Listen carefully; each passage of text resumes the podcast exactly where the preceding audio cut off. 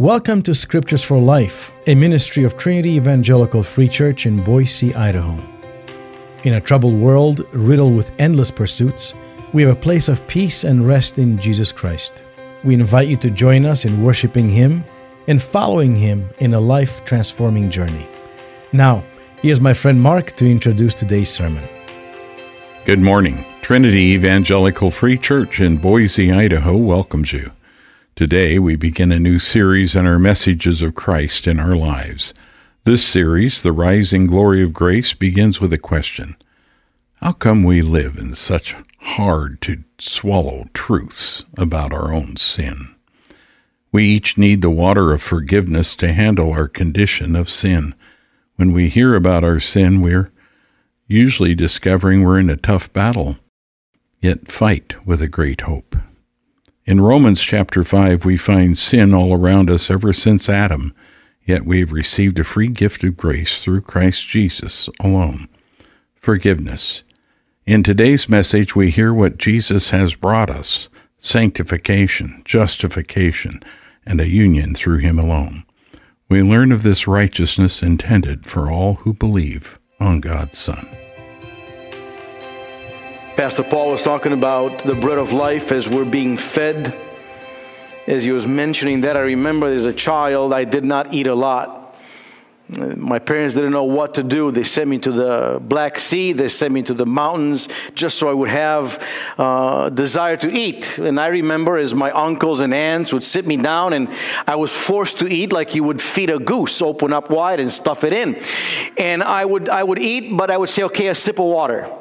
After each mouthful, I would stop and get a sip of water just so I could swallow whatever I was being fed.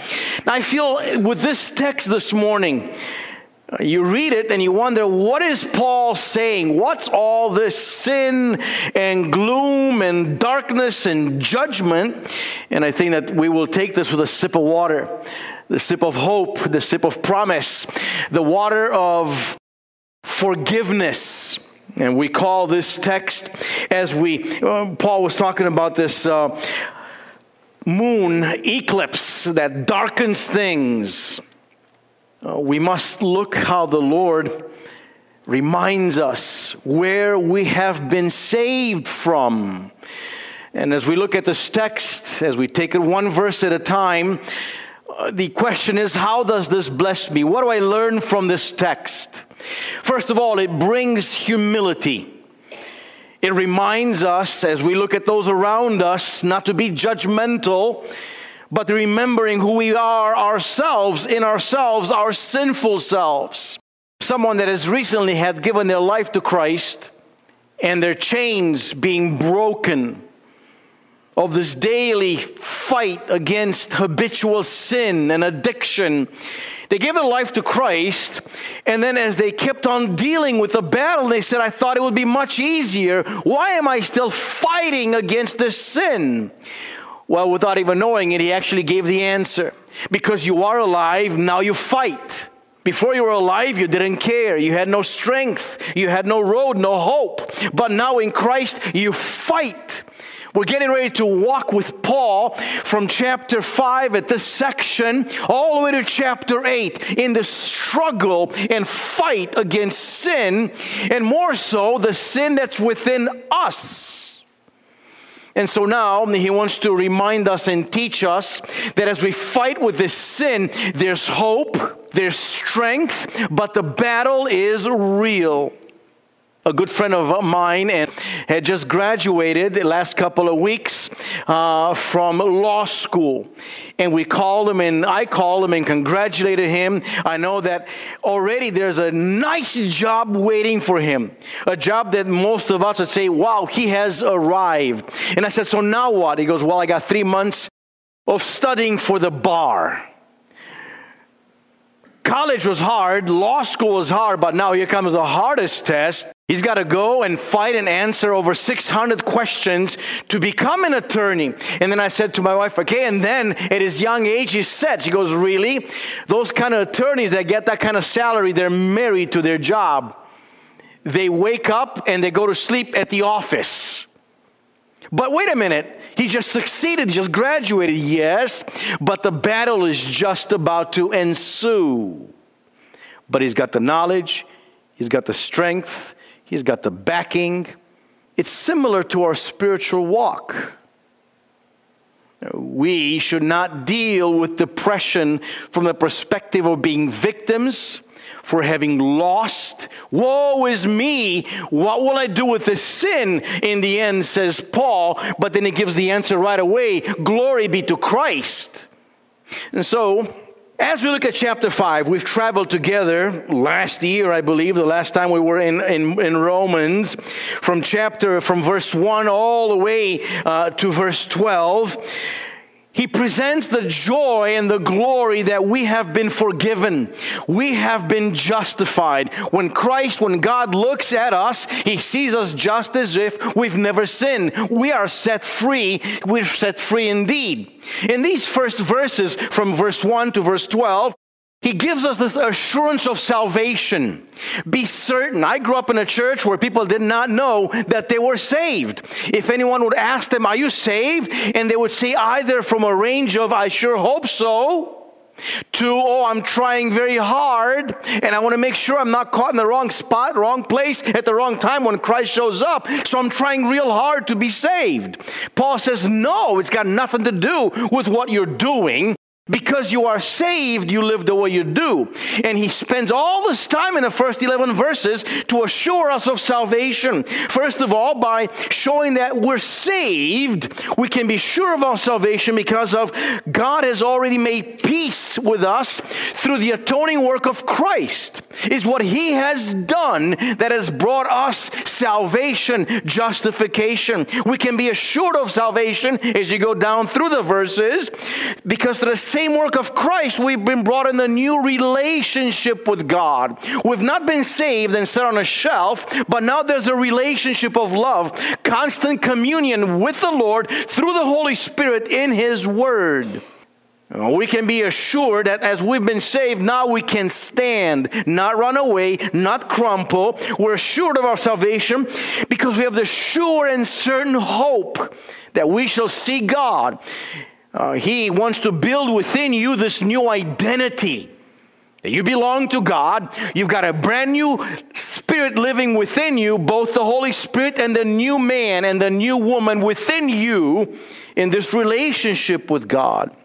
We can be sure of our salvation. He continues in these first 11 verses because of the way that we are able to endure sufferings in this life. More so, we can be assured of salvation because God sent Jesus to die for you, not when you were worthy, not when you earned enough respect, but when you did not deserve it, when you were at your worst. Jesus died for us when we were enemies. We can be assured of our salvation because God has justified us, which is a much harder thing to do than having glorified us. And he is working through that daily glorification until that moment when we'll be raptured. But more so than the glorification, you've been justified without sin in his eyes. The whole text, this whole chapter, the objective is to ensure our to encourage or to enhance our assurance. Believe and live your life with that hope and strength and certainty. Now, Though God has saved us through the atoning work of Christ and we are justified, there's so much more going on through Scripture of what it means to have been saved and living this life in Christ. In addition to justification, for us to understand. Remember when Jesus kept repeating in John 15, Abide in me. As I abide in my Father, you got to abide in me and my words, and we will make our abode with you, within you. Something we don't understand and we mistreat in a way for not thinking and living within it is that we misunderstand what the theologians talk about the mystical union with Christ mystical union with Christ, being one with Him. To explain that principle and that mystery, that one union that changes everything, the way I think, the way I react, the way I live. Living for Him, living in Him, being dead and yet alive, crucified and yet risen in Christ. That somehow goes over our heads. To try to explain what that looks like, Paul begins to unpack something that we do understand what it means to be a sinner. Because we have been born being one with the sinful nature of Adam. Taking it down to that lower perspective, reminding us where we've been, where we came from, what we've been saved from, and what it means to be in that sinful nature, not knowing good, not desiring good. He wants us to understand the inner workings of the marrow of living within that sin. And not only does he say, listen, you've been risen, now you're alive in Christ. If you are united and one within that sin, how much more? By the way, you've noticed that phrase repeated twice in our text. Much more, much more. He is the God of much more. How much more now that you are in Christ? This passage uh, deals with the two focal points of history. We talk about Adam and Christ, both being leaders and the heads of humanity, one of death and one of life. It presents and shows us how sin and death entered the world, and then how Jesus counteracted the sin and death, and how he brought salvation. It's not an easy topic, not an easy text. Many shy away from it because as you read it, your eyes begin to glaze over. All you see is sin and death, and all, all is lost. But let's take our time, take a sip of water in between verses and to see the glorious rise of grace. For if I understand how worthless I really am, I will be saved from that temptation that Lucifer had. I will rise above God. And he told Eve, Oh, you will be like gods. And then she told Adam, and then they looked, and the tree was pleasant, and it was good food, and made you wise. And we, understanding the danger and the shadow of that sin, it will change the way you live. It will bring within your life such gratitude for God's love when we did not deserve it, such humility in the way that we present ourselves to the Father, in the way that we see each other, understanding that we all fight the same enemy, and that is the flesh, the sin, ourselves. So, this morning, We'll take our time and we'll touch upon one of these first principles in verse 12, 13, and 14. We'll call this the tragedy of death.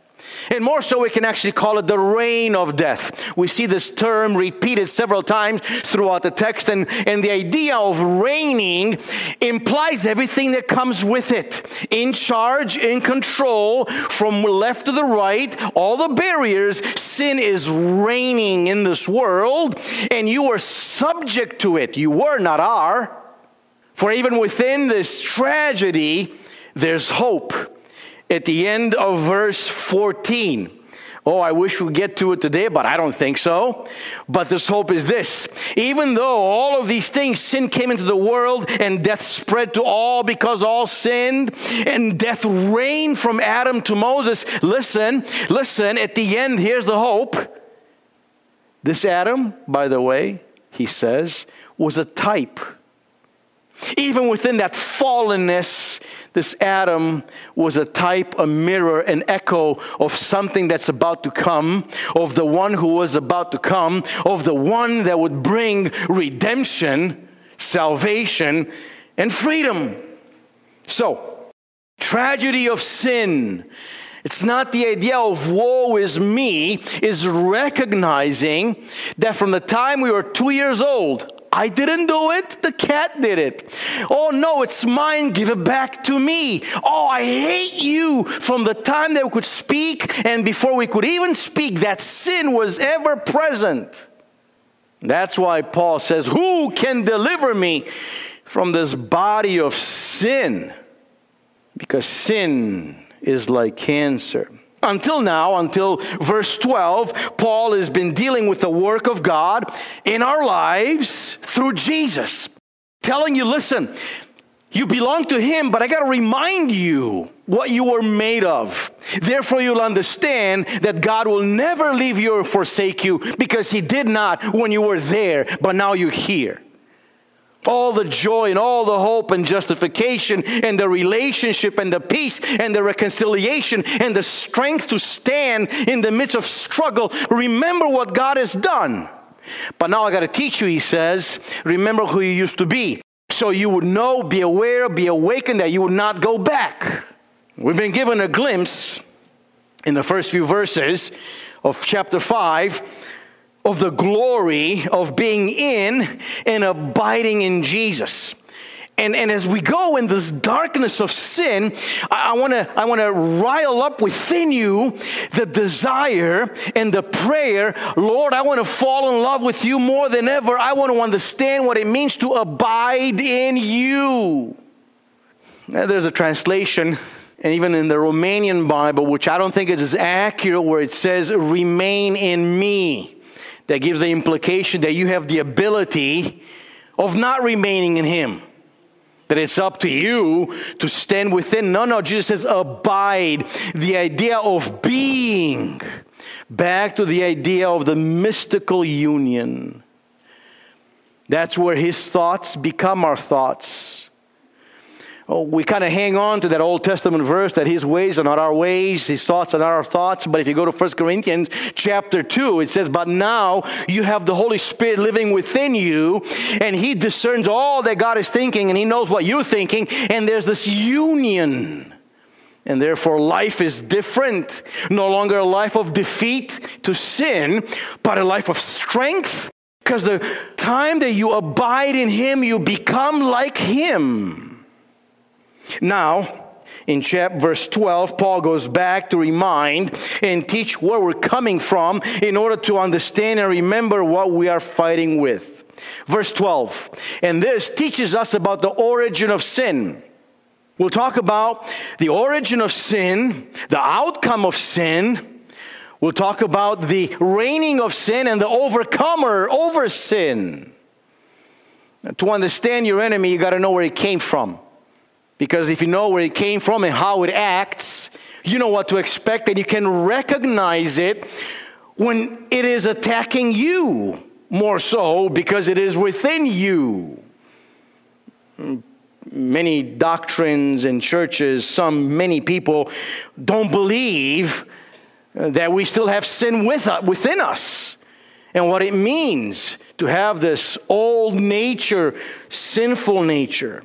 Verse 12, therefore, everything I've said so far, Paul says, the justification in Christ, a new relationship with God, a hope and strength to go through all the trials. Therefore, all of these things, remember, just as sin came into the world through one man.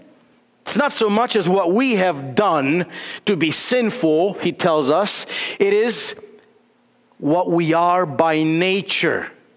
And if you truly believe that, how dare we lift our heads and make statements and claims and have authority in dealing with other people if you know that by nature you're sinful? Paul already mentioned it. It's not what you've done, it's not the sins, but it's the sin nature.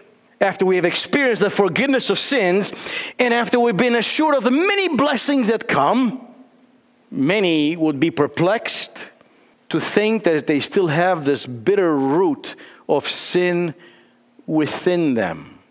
And that's why we want to win all our arguments. We're right, you're wrong. And I'm going to convince you that you're wrong and I'm right. It's still that sin that wants to lift itself above all others. James describes how the sin works. Turn with me to James chapter 1, verse 13. He kind of gives us the stages of the progression or the sinking into the depths of this mentality of sin.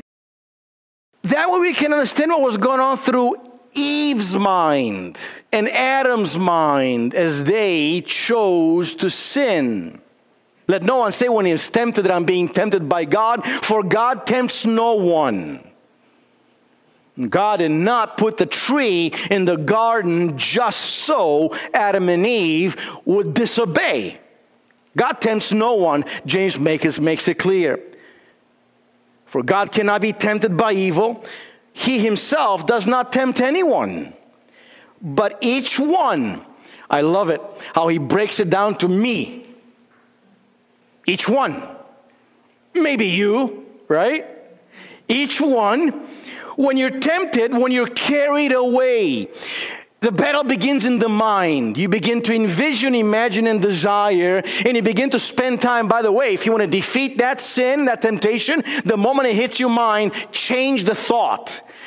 Pray, commit, recite, meditate on Scripture, because if you lose it here, it's done. It's like a, a slippery slide. Put on, put, in the, put on the first step, you're gone. Each one, when he's tempted, when he's scared away, and he is enticed by his own lust, not somebody else's. Your own lust within you, there's that sin, and you're attracted, you desire it. And when lust has conceived, there's a time where it's churning and drawing and imagining and desiring. There's a time of uh, germination of that sin within your mind. When that is over, it gives birth to sin. And guess what? At that point, you lost control. At that point, you no longer have a, a, a decision making power of how far that sin will take you. It'll take you and destroy you as it pleases. When sin is accomplished, it brings forth death spiritual and physical, relationship, mental, you name it. Now, even so, if we read these verses, People have thought that we can get away from sin. How many have gone to monasteries? How many monasteries are out there? How many nuns? How many priests to run away from temptation and all the egregious things that we can't even mention, like Paul puts it sometimes, that happen in the monasteries, in the priesthood, among the nuns, because sin is sin. And they try to say, I will separate myself and therefore I will not sin. But then James says, it is your own lust not somebody else's, but to no avail as far as they want to run, because sin is universal. There are no exclusions. We all have inherited Adam's fallen nature. Adam received by one simple command sin entered into the world and death through sin. Genesis 2 17. Genesis 2 17. God tells had told Adam, but of the tree of the knowledge of good and evil, that tree you shall not eat. Don't ask me why. You won't understand if I tell you, obey me. In other words, trust me. You love me, you will trust me, and you'll obey me. Love, trust, obedience. When this here is gone, there's something wrong with the trust. When there's something wrong with the trust, it's because love is weakened. Do not eat it, for in the day that you'll eat it, I tell you now, God says, you will surely die. Didn't need to explain to him the levels of the death, but promised him, if you eat from it, you're going to die. We've been forgiven by an awesome God with a gracious mercy of forgiveness in Christ Jesus. We are redeemed and given a life's direction of work and purpose to be fulfilled as we follow Jesus with a new hope. Let's pray. Lord Father God, the most amazing thing about the new good news is how much you love us, saved us, given us new purpose. We didn't deserve any of your grace and mercy. We still don't. Yet by your Son Jesus, we are His and yours. Join us next week as we continue in this series the rising glory of grace, and learn of a new hope, a new life in Christ. Thank you for listening to Scriptures for Life, a ministry of Trinity Evangelical Free Church in Boise, Idaho. For more information about our church, visit us online at trinityefcboise.org or by phone 208 322 8801. Our church is located at 1777 North Allumbaugh Street in Boise. We'd love for you to join us for Sunday worship at 11 a.m. Join us next week at this time as we go through and apply God's Word on Scriptures for Life.